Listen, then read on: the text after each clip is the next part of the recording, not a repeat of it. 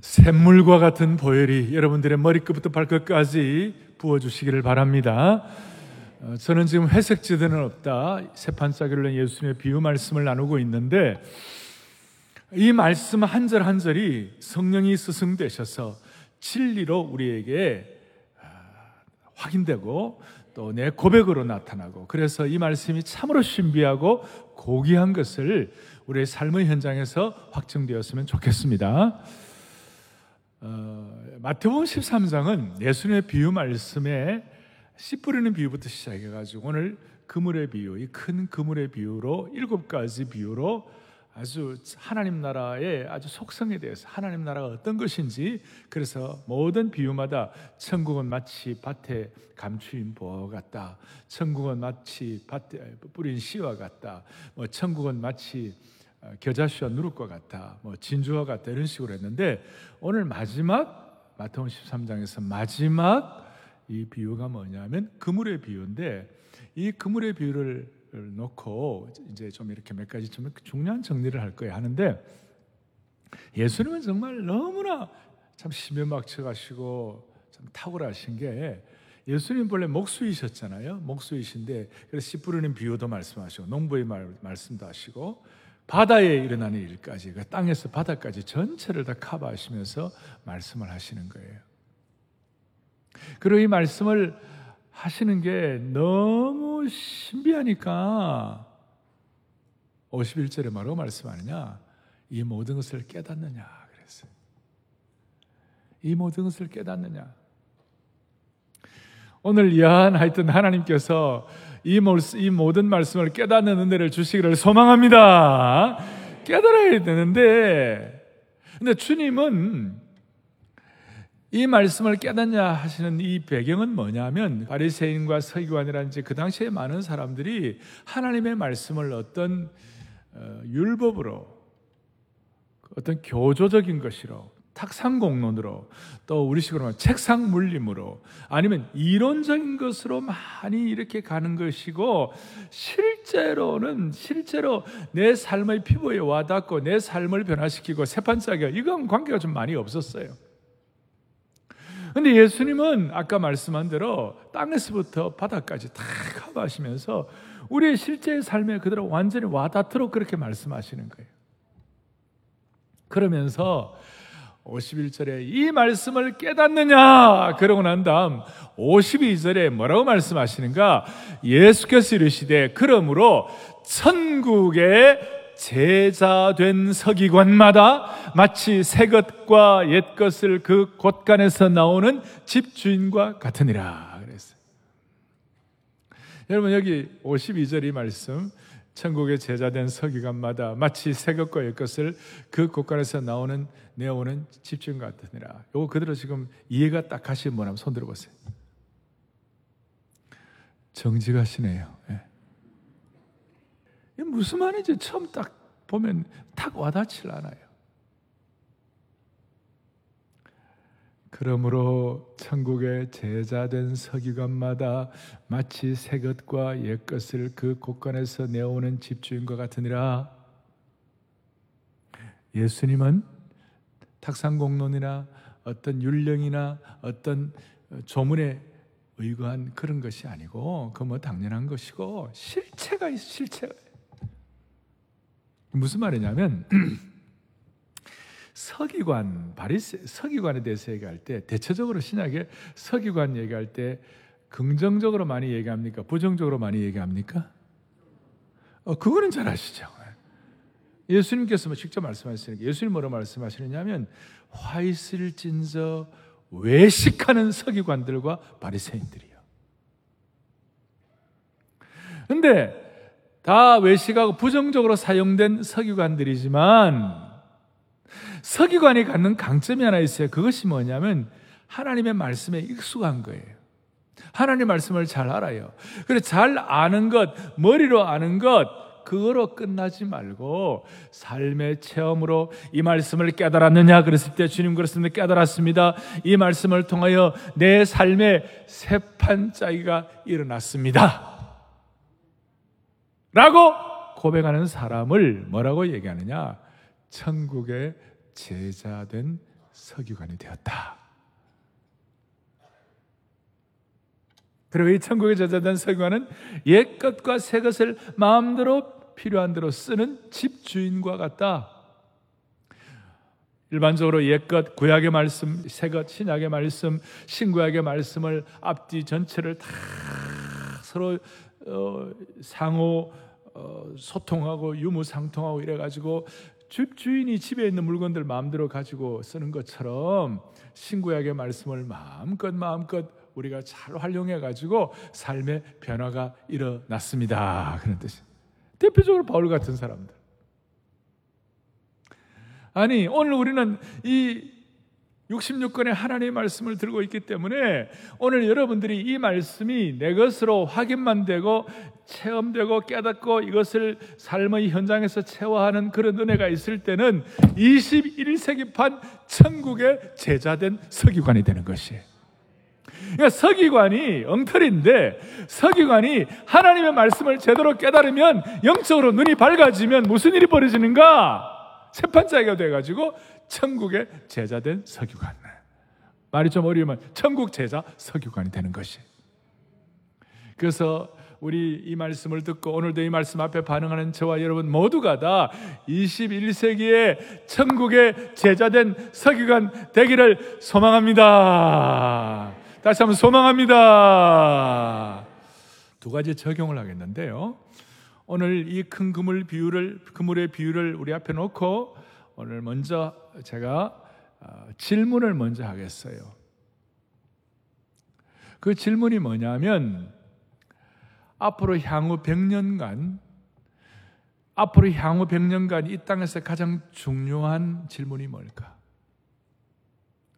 향후 100년 동안 해야 할 가장 중요한 질문이 뭘까? 이제는 인생을 100세 시대라고 그러는데 100세 시대의 인간이 가장 중요하게 주고받아야 할 질문이 뭘까? 뭐 앞으로 4차 산업혁명 이후에 미래가 어떻게 될까? 한국은 통일이 될까? 저출산 문제는 해결될까? 인간의 과학혁명, 인공지능은 어디까지 갈 것인가? 뭐 이게 이런 것도 많이 나름대로 중요하다고 할 수 있을지 모르지만 앞으로 저와 여러분이 감당해야 할 가장 중요한 질문 우리 생에서 가장 중요한 질문은 여러분과 제가 구원받느냐 못 받느냐가 가장 중요한 질문이에요. 이것은 타협할 수 없는 것이. 수많은 삶의 난제가 있고 많은 것들이 있지만 구원받느냐 못 받느냐의 질문 앞에서는 나머지는 다 웃음아발이요 기타 등등이에요.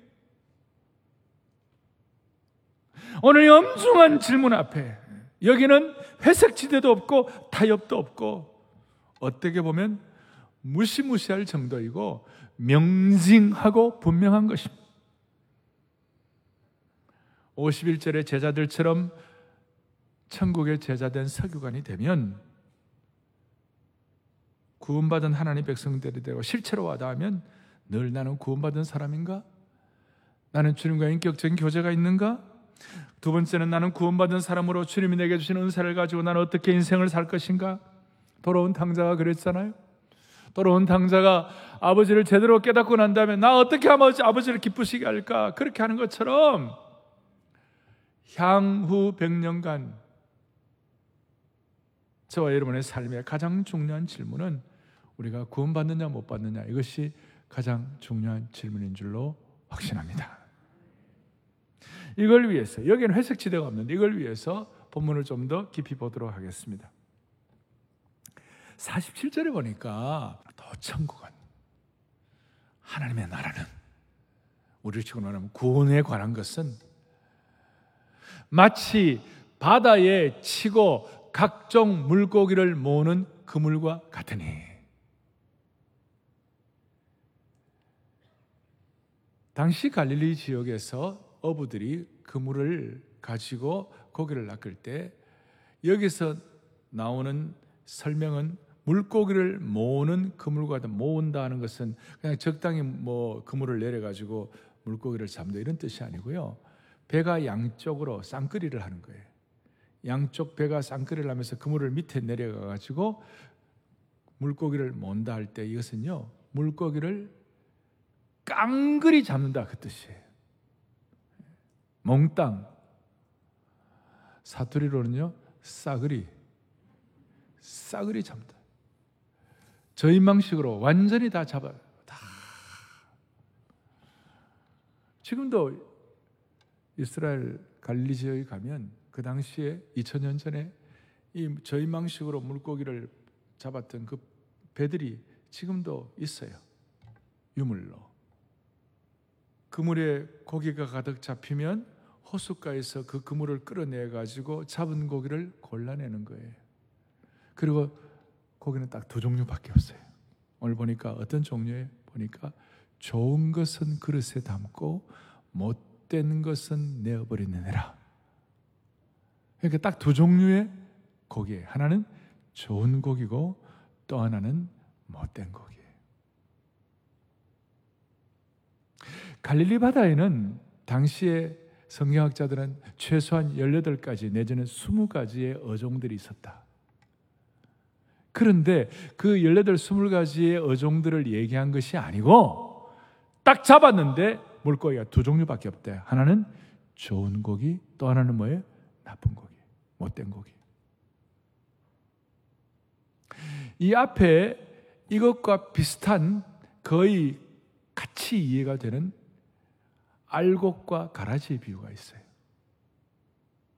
알곡과 가라지의 비유와 오늘 그물의 비유는 조금 차이가 있는데 그것은 뭐냐면 비슷하긴 한데 가라지의 비유는 악한 자의 아들들 또 어, 천국의 아들들 악한 자의 아들들 38절에 보니까 밭은 세상이요 좋은 씨는 천국의 아들들이요 가라지는 악한 자의 아들들이다. 가라지의 비유와 그물의 비유의 차이는 가라지는 추수할 때까지 기다려요. 왜냐하면 좋은 곡식이 상하면 안 되니까 추수할까지 기다렸다가 처리하는데 오늘 못된 고기와 좋은 고기는 차이는 뭐냐면 이건 직격 바로 즉결 심판이에요. 기다리지 아니하고. 그래서 30절에 불사름을 당하는 가라지와 못된 고개가 동일하다. 그리고 이것을 조금 더 설명을 할 때에 못된 고개에 대해서는 41절에 모두 넘어지게 하는 41절로 모든 넘어지게 하는 것과 또 불법을 행하는 자들 이렇게 나와 있어요. 넘어지게 하는 사람들 다 약하다. 근데 이것을 오늘 성경 전체적으로 해석을 하면 좋은 물고기와 못된 물고기 할 때 오늘은 사실은 좋은 물고기보다도 못된 물고기에 대해서 시간을 또 지면을 더 많이 할애하고 있어요. 그럼 못된 물고기를 할 때 못됐다는 것이 무슨 의미인가? 못됐다는 의미는 도덕적으로 열등하다, 뭐덜 배웠다, 뭐 부족하다 이런 뜻이 아니에요. 이 못됐다는 것은 악한 사람을 의미하는 것이에요. 그럼 성경에서 악한 사람은 어떤 사람이 악한 사람이에요? 도덕적으로 악한 사람 그 정도가 아니라 예수님의 십자가의 보혈을 믿지 않는 사람이 악한 사람이에요. 여러분 가장 대표적인 예로 강도 십자가에 있는 강도를 한번 보시라. 강도는 세상적으로 엉터리였어요. 그런데 예수님의 십자가의 보혈을 믿으니까 그 사람은 좋은 고기가 된 것이에요. 우리 식으로 말하면 피 묻은 생명의 복음과 연결되지 않는 사람은 다 못된 고기. 십자가와 연결되지 않는 사람은 다 못된 고기. 하나님의 천국을 조롱하고 하나님의 교회를 조롱하고 하나님의 생명의 복음을 멸시하는 자가 못된 고기예요. 그래서 아까 말한 대로 41절에 모든 넘어지게 하는 것과 불법을 행하는 자들이에요. 대표적으로 못된 고기가 가룟유다였어요. 가룟유다의 변절은 초대교회에 아주 상처를 주었죠. 여기에 모든 넘어지게 하는 것과 불법을 행하는 자들이라고 41절에 나온 이 말씀은 이 사람들은 천국을 사모하고 하나님을 따르려는 사람들을 멸시하고 조롱하고 하나님의 말씀을 무시하고 하나님의 교회를 공격하고 자기 나름대로 도덕적 우월성을 가지고 기독교를 핍박하는 이런 사람들, 세속적인 인본주의자들, 오만한 인본주의자들, 세상적으로 볼 땐 대단하다 생각할지 모르지만 사실은 넘어지게 하는 사람들이 이 사람들이 못된 곡이라는 것이. 여러분 오늘 한국 교회에도 그런 일이 많이 있잖아요. 하나님의 교회 모든 넘어지게 하는. 교회가 복음을 전하고 교회가 생명을 구원하고 하나님의 사람들을 키우는데 교회가 전력 투구하는데 교회에 무슨 사소한 뭐 부정한 게 있으면 그것만 비난하고 그것만 해가지고요 소위 아름다운 말로 교회를 핍박하고 파괴하는 사람들이 넘어지게 하는 사람들이 주위에 얼마나 많은지 몰라요. 그러니까 어떤 일들을 평가할 때 간단한 거예요. 그 일을 통하여 구원받는 사람이 많아지는가? 그 일을 통하여 하나님의 영광이 드러나는가? 그 일을 통하여 예수님의 새로운 생명을 접붙임 받는가? 아니면 그것 때문에 하나님의 교회와 이런 일들이 어려워지는가? 딱, 딱 대별이 되는 거예요. 자, 정리하면 좋은 물고기는 의인이고 못된 물고기는 악인을 상징하는데 성경에서 좋은 사람이라고 할 때 사람의 성품이나 도덕성이나 가치를 말하는 것이 아니고 성경에서 좋은 사람이라고 할 때 이것은 예수 그리스도의 피로 의롭게 된 사람이 좋은 사람인 것이에요. 그래서 이 좋은 사람들에 관해서 이 좋은 사람들은 천국을 사랑하는 사람들이고 하나님의 나라에 눈을 뜨고 깨닫는 사람들인데 하나님의 교회를 귀하게 여기는 사람들인데 이 사람들에 대해서 마태복음 13장 앞에 43절에 뭐라고 말씀하고 있는가 이런 말씀을 하죠. 43절을 같이 우리 보겠습니다.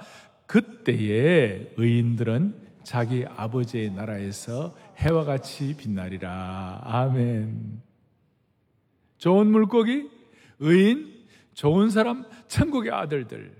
이 사람들은 아버지의 나라에서 해와 같이 빛나리라. 그래서 제가 한 번씩 여러분들 거의 뭐 매주마다 이번 주간 주님과 함께 동행하고 살다가 다음 주날 해와 같이 빛날 얼굴로 만나기를 바랍니다. 그러잖아요. 이 자리가 천국의 해와 같이 빛나는 하나님의 백성들의 모인 은혜의 예고편이 되기를 바라는 것이에요. 여기 천국의 예고편이에요, 여기가. 예.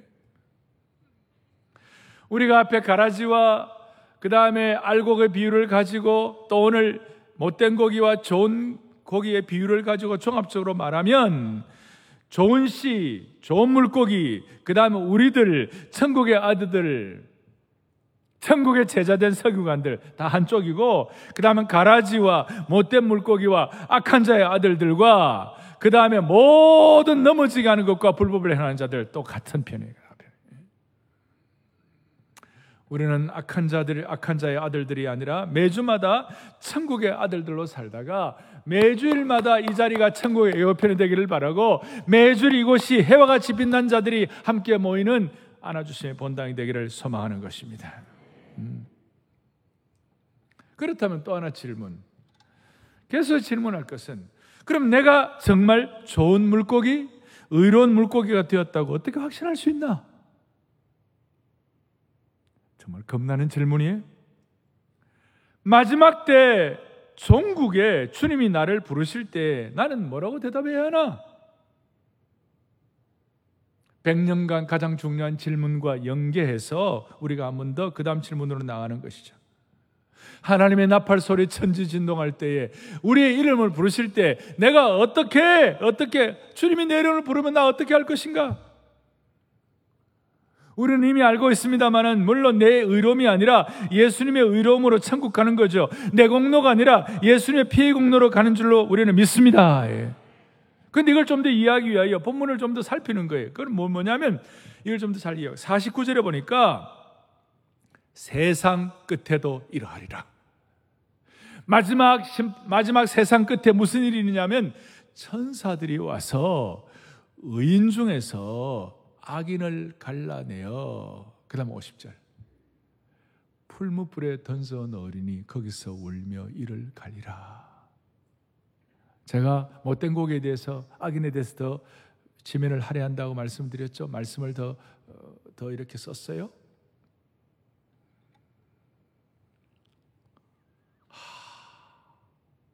천사들의 역할이 나와요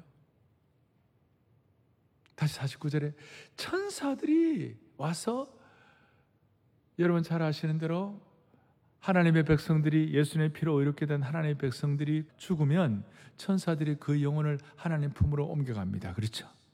복수라고 그랬죠. 천사들이 수많은 하나님의 백성들을 죽을 때에 그 영혼을 주님의 품으로 옮겨가는 줄로 믿습니다. 그런데 이제 중요한 것은 악인들, 못된 고기들, 불법을 행하는 자들, 모든 넘어지게 하는 자들, 가라지들. 그 가라지들은 천사들이 50절에 천사들이 풀무불에 던져 넣으리니 거기서 울며 이를 갈리라. 타 종교에는 누가 지옥 간다 그랬을 때 사탄 마귀가 지옥에 데려간다고 생각해요. No. 우리가 이걸 제대로 가르치지 않는데 천사들이 의인은 하나님의 품으로 악인은 지옥의 풀무불로 던져놓는 것이에요. 왜 다들 긴장하시나요? 천사들이, 천사들이. 우리가 죽으면 천사가 우리를 천국과 지옥으로 데려가는데 오늘날 교회가 이걸 잘 가르치지 않아요. 잘 가르치지 않아요. 악인들이 악인들은 천국 지옥불에 던져지니까 거기서 슬피 울며 이를 간다. 그 천사들은 완전히 분리시킵니다. 선과 악을 분리시키고 그리스도의 보혈의 피와 죄로 오염된 것을 구별하고 그래서 마태는 좋은 물고기와 못된 물고기를 구별하고 악인과 의를 분리시키고 구원과 멸망을 분리시키고 천국과 지옥이 분리되고 영원한 생명과 영원한 멸망, 영생과 영멸이 분리가 되는 것이고 영생 복락과 영원한 저주가 분리되는 것이고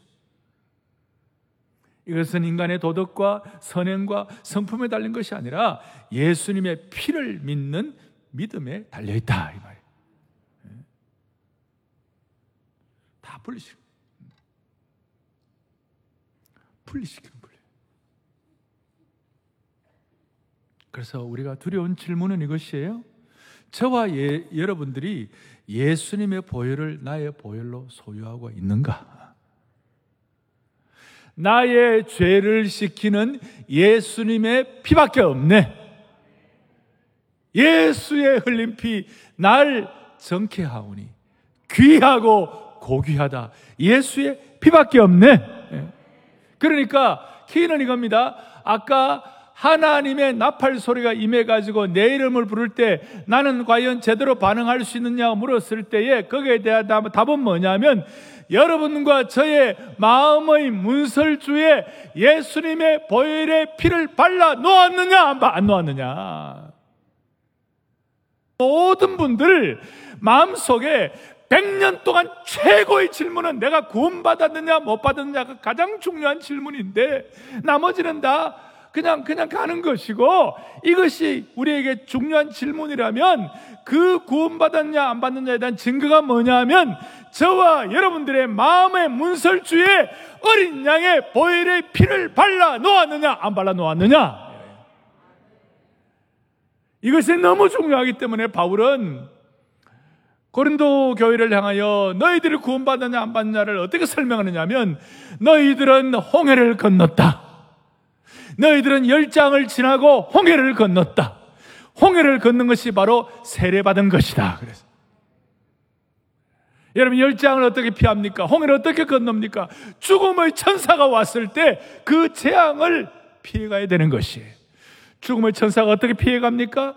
이스라엘 백성들의 집 문설주 집 문, 문마다 거기에다가 어린 양의 피를 발라 놓았을 때 죽음의 천사가 지나가는 것이에요. 그게 패스 오블, 6월. 그게 6월절이 되는 것이에요. 이게 구약의 예표입니다. 예표, 타이팔러지. 오늘의 마음속에 다시 한번 하나님 아버지, 우리는 우리 실력과 능력이 아닙니다. 우리는 내가 좋은 곡이 그 다음에 천국의 아들들 좋은 시 이거 되는 비결은 다른 거 아닙니다. 주님 오늘도 어린 양의 보혈의 피를 샘물과 같은 보혈은 주님의 피로다. 이 셈의 죄를 씻으면 정하게 되도다. 이걸 깨닫고 이거 받은 은혜가 너무 크기 때문에 찬송하세 찬송하세 주님 나를 구하셨네. 음. 성경은 딱 두 종류밖에 없어요. 좋은 물고기와 못된 물고기. 예수님의 피로 의롭게 된 사람과 그렇지 않는 사람 딱 두 종류예요. 주님이 인정하는 사람과 주님이 인정하지 않는 사람 딱 두 종류예요. 고후 10장 18절을 다 같이 또박또박 보겠습니다. 옳다 인정을 받는 자는 자기를 칭찬하는 자가 아니요 오직 주께서 칭찬하시는 자니라. 세상적으로 대도 도덕적으로 대단하게 잘 살아가지고 내가 대단하다 이게 중요한 게 아니고 주님이 칭찬하시는 자가 되어야 되는 거예요. 주님이 칭찬하시는 자가 되면 우리는 세상적으로도 도덕적으로도 잘 살 수가 있는 것이 십계명을 지키며 살 수가 있는 것이 하나님의 백성들은 어쩌다가 저 사람 상처받을까 싶어 하거든. 그 하얀 거짓말을 해도 가슴이 덜덜덜덜 떨리는 거예요. 보혈의 피로 구원받은 사람들은. 그래서 우리는 다시요. 예수님의 보혈의 피를 오늘도 내 삶의 문설주에 발라 놓았느냐, 안 발라 놓았느냐. 이것이 키라니까요. 이것이 키.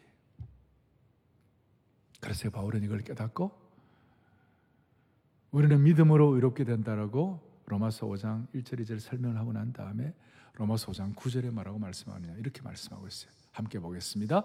그러면 이제 우리가 그의 피로 말미암아 의롭다 하심을 받았으니 더 그로 말미암아 진노하심에서 구원을 받을 것이니 아멘. 믿음으로 의롭게 된다는 말을 좀 추상적이에요. 이걸 더 구체적으로 그의 피로 말미암아 우리가 의롭게 된 것입니다.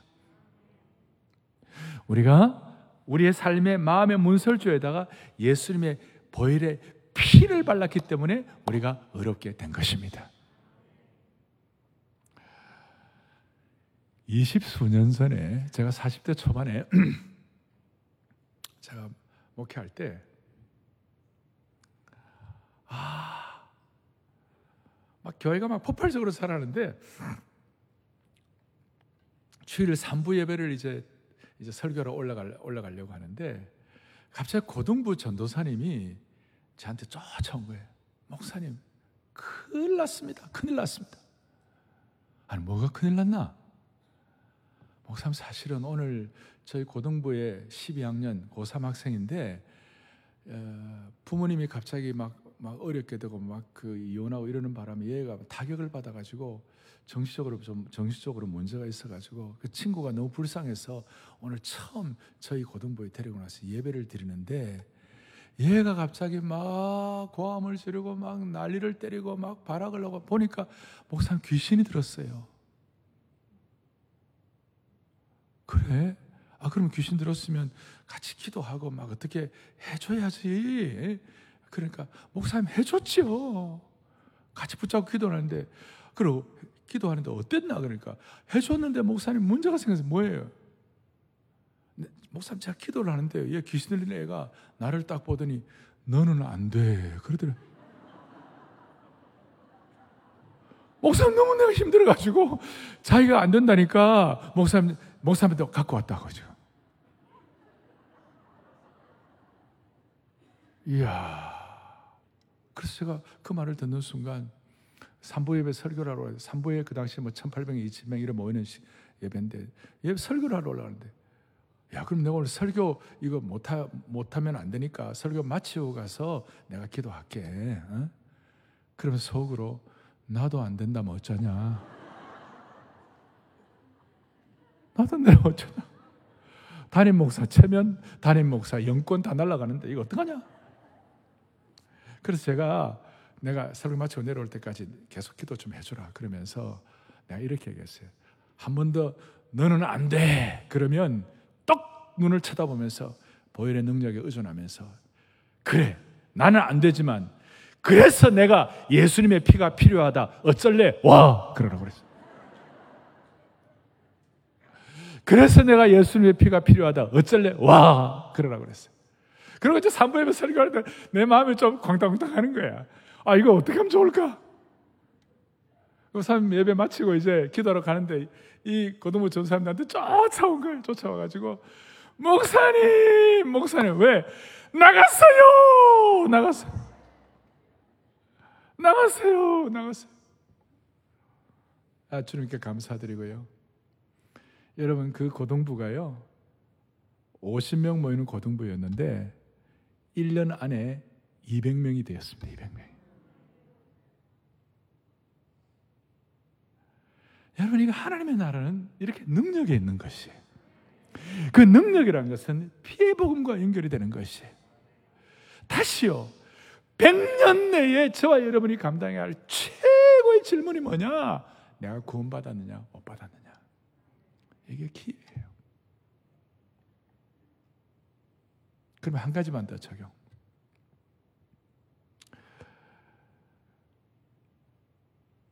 복음의 급진성에 관한 것인데 이게 무슨 말인가 하면 왜 주님은 이 사랑의 주님이시고 지금도 선한 목자이시고 지금도 상처 입은 진주처럼 모든 걸 품으시고 지금도 돌아온 탕자를 기다리시는 그 온유하신 주님이시고 우리가 고난당하고 어려우면 지금도 함께 사망의 온체만 걸작에도 나와 함께 하시는 그 주님인데 그 주님께서 그 주님께서 그 사랑의 주님께서 어떻게 이렇게 단호하게 못된 고기와 좋은 고기를 딱 두 가지로 구별하시고 심판하실 수가 있나? 왜 사랑의 예수님이 심판을 이렇게 단호하게 말씀하실 수 있나? 결과적으로 말하면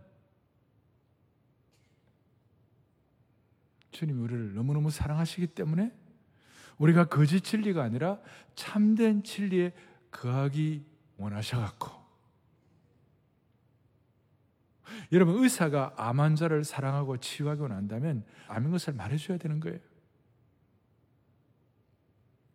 한번 이걸 이해하기 위하여 제가 이렇게 말씀드릴 수 있어요. 신약에서 심판과 진노와 불과 형벌에 대해서 누가 가장 많이 말씀하신지 아세요? 사랑의 예수님이세요.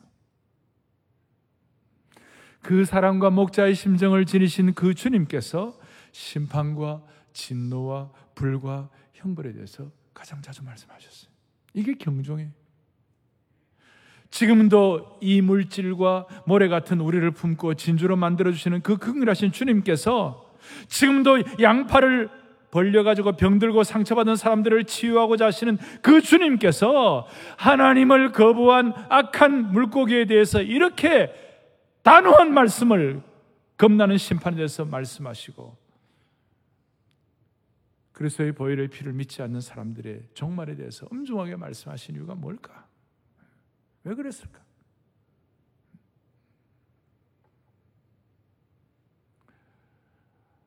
성경에 보면 요한복음은 요한 사도는 사랑의 사도예요. 요한복음 13장에는 세 계명을 너에게 주노니 사랑하라 그랬어요. 그런데 그 요한 요한일서도 사랑으로 도배질을 했어요. 그런데 요한일서 4장 17절에 뭐라고 말씀하 요한 사도가 뭐라고 얘기하는가? 이로써 사랑이 우리에게 온전히 이루어진 것은 우리로 심판 날에 담대함을 가지게 하려 함이니. 사랑의 주님이 이 단호한 심판을 말씀한 이유는 우리로 하여금 심판 날에 담대하게 설 수 있도록 은혜를 주시기 위해서입니다. 그 심판과 사랑은 단어는 다르지만 사실은 같은 말이에요. 유명한 어거스틴의 내용의 심판에 대한 두려움이 하나님의 사랑을 더욱 깊이 깨닫게 하는 문을 여는 열쇠이다 그랬어요. 하나님의 사랑을 더 깊이 깨닫는 열쇠를 갖기를 원합니까? 이 심판의 단호함에 대해서 이 엄중하고 이 타협이 없고 이 회색 지대가 없는 이 분명 분명한 복음을 우리가 깨닫고 그리스도의 보혈을 우리의 마음에 문설주에 바르는 그 일이야말로 주님의 사랑을 깨닫는 하나님의 백성들의 천국 제자된 서기관의 삶의 형태라는 것입니다.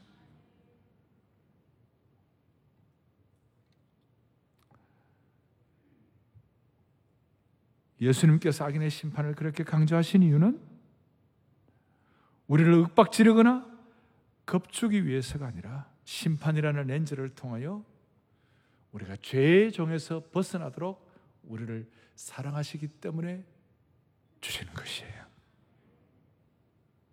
여러분 잘 아시는 대로 죽은 죽음 이후에 자신의 죄에 대한 심판이 없다고 생각하는 사람과 죽으면 끝이라고 그냥 생각하는 사람과 심판이 확실하다고 생각하는 사람이 자기 앞에 있는 죄에 대한 태도에 대해서 어떻게 반응을 할 것인가 완전히 다른 거예요.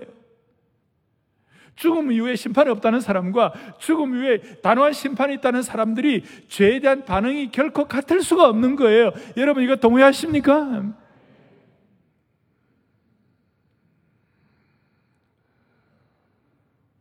우리는 우리의 죄를 돌아볼 때에 심판이 있다고 생각할 때 우리의 죄를 돌아볼 때 우리는 너무 무능한 존재이고 우리는 작심삼일이고 그리스도의 보혈의 능력을 의존하지 않으면 우리는 조금 더 살아갈 수 없는 존재임을 우리는 실감하잖아요. 그러니까 주님 앞에 자기를 부인하고 주님을 의탁하잖아요. 그런데 심판이 없다고 생각하는 사람들은 자기 마음대로 사는 것이죠. 심판이 없다고 생각하는 자기 의대로 사는 것이고 함부로 말하고 함부로 판단하고 그렇게 하는 것 아닙니까? 여러분 사실 무신론자가 진짜 도덕적일 필요가 뭐 있어요? 하나님이 없다고 생각하는데 온갖 자기 기만대로 사는 거고 인본주의적으로 자기 마음대로 사는 것이죠.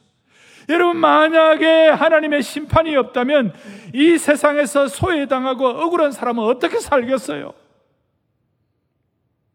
만약에 심판이 없다, 하나님의 심판이 없다면 이 세상에서 의시되는 오만한 인본주의자들의 조롱과 멸시와 하나님의 교회를 함부로 하는 이거 우리 억울해서 어떻게 살겠느냐고. 하나님의 심판이 없다면 우리는 살아갈, 살아갈 수가 없 그러니까 하나님의 심판은 하나님의 백성들에게는 사실은 두렵고 어렵지만 이거는 거룩한 두려움이요. 이건 사랑의 두려움이요. 이건 사랑의 심판이니까 사랑의 다른 표현이라고 말하는 것이에요.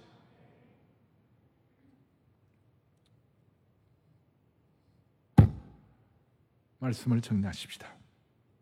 바울은 이걸 깨닫고 보라 지금은 구원의 날이다. 지금은 구원의 날이다. 지금 우리 주님은 아무도 멸망치 않고 다 구원받기를 원하시지만 가라지가 추수 때까지 기다리시지만 못된 물고기와 좋은 물고기의 문제가 이 상황은 끝까지 기다리지 않고 즉결 처분이에요. 그래서 천사가 와서 다 풀무불 지옥으로 데려가서 풀무불에 던질 때는 그때는 아무리 애원해봐야 소용이 없어요. 왜냐하면 지정된 시간이 지나버리기 때문에. 그래서 우리 이번 생에서 예수 안 믿으면 그 끝이에요. 지금 회색 지대가 없어요. 지금, 지금 이때가 아니면 끝이에요. 마지막 그물을 통하여 악인과 의인을 구분하는 시간이 오면 사랑하는 사람과 부모님과 소중한 사람들과 피해 복음이 없으면 영원히 이별할 수밖에 없는 것이에요. 이게 여러분 지옥은 불무불은 너무나 외로운 것이에요. 혼자 혼자. 그러니까 부자가 누가 보면 16장에 부자가 뭐라고 그랬어요? 예. 지옥의 고통을 자기 혼자 느끼니까 자기 형제들은 그러면 안 되겠다 싶어가지고 그거 갖고 좀 복음 전하게 해달라고 나사로 시켜서 해달라고 그러니까 뭐라고 그랬어요? 그 too late.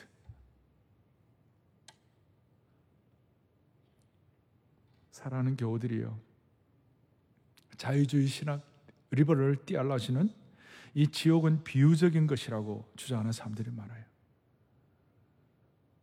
성경은 지옥과 풀무불은 비유적인 것이 아니라 실존하는 것이라고 말씀합니다. 실제로 존재하는 것입니다. 이걸 여러분들의 자녀들에게 가르치셔야 되는 거예요. 이 천국과 지옥의 이 복음을 오늘 한국 교회가 많이 말 못하는데 이걸 가르쳐야 되는 것이에요. 우리 아이들이 천국이 있다고 믿고 심판대가 있다고 믿을 때 자기 마음대로 살겠습니까? 이 천국과 지옥과 심판대와 좋은 고기와 나쁜 고기와 악인과 선인과 천국의 아들들과 악한 자의 아들들을 명확하게 아는 것을 자식에게 가르치면 우리 자녀들은 알아서 하는 것이에요. 예. 알아서 하죠. 어리석은 부자의 후회를 하지 말아야 할 것이에요. 48절 다시 한번 보겠습니다. 같이 보겠습니다. 같이요. 그물에 가득함에 물가로 끓 좋은 것은 그릇에 담고 못된 것은 여기에 그물에 가득한 물가로 끌어내었다. 우리가 끌어내야 할 책임이 있습니다. 같이 제자들이 같이 천국의 제자된 서기관이 같이 끌어 같이 끌어낸다는 같이 수운이라는 헬라와 온전하게 된다 텔레오스에 같이 포함되어 있어요. 순 텔레오스. 여러분, 우리는 지금 한국 교회가 심각한 코로나 이후에 회복을 너무 부흥으로 가야 되냐, 갈 수 있느냐 못 가느냐 아주 기로에 서 있어요. 천국의 제자된 서기관들이 하나님의 피 묻은 복음의 눈이 열리면 우리는 매주일마다 모여서 예배드리는 것이 너무 큰 축복이 되는 것이에요. 우리는 하나님 나라를 가르칠 때 하나님의 나라는 어느 한 지역만이 아니라 전 세계고 하나님의 나라는 주일만이 아니라 매주일이다 가르쳐요. 맞아요. 그런데 문제는 뭐냐?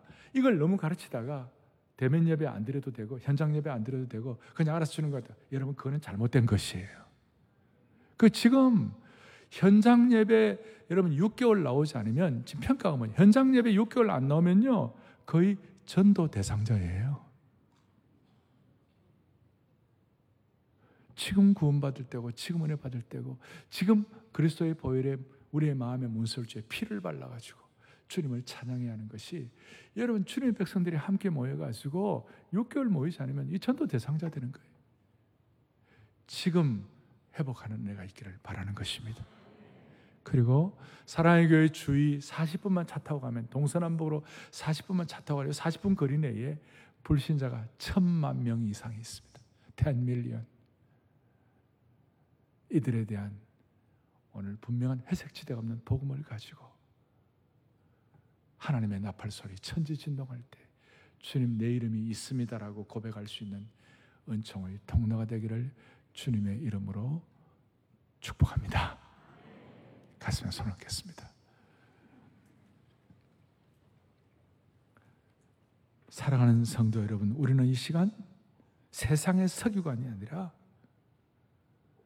천국의 제자된 서기관, 회심한 서기관, 새 판을 짠 서기관이 될 수 있는 은혜를 주신 줄로 믿습니다. 강력한 천국 복음의 은혜가 우리에게 임하게 하여 주옵소서. 인천 상륙 작전이 아니라 은혜의 서초 상륙 작전이 일어나게 하여 주시옵소서. 이 천국 복음의 맥박 소리가 점점 커져 맥박이 힘차게 울리는 은혜가 있게 하여 주시기를 원합니다. 하나님 아버지, 우리의 심령이 100년 전에도 100년 후에도 피의 복음으로 회색 지대가 없는 은혜가 분명하게 하여 주시옵시고 오늘도 내일도 그리스도의 보혈의 피를 우리의 마음의 문설주에 바르고 우리 모두가 다 천국 제자된 서기관이 되게 하옵소서. 예수 그리스도를 받들어 간절히 기도 올리옵나이다. 아멘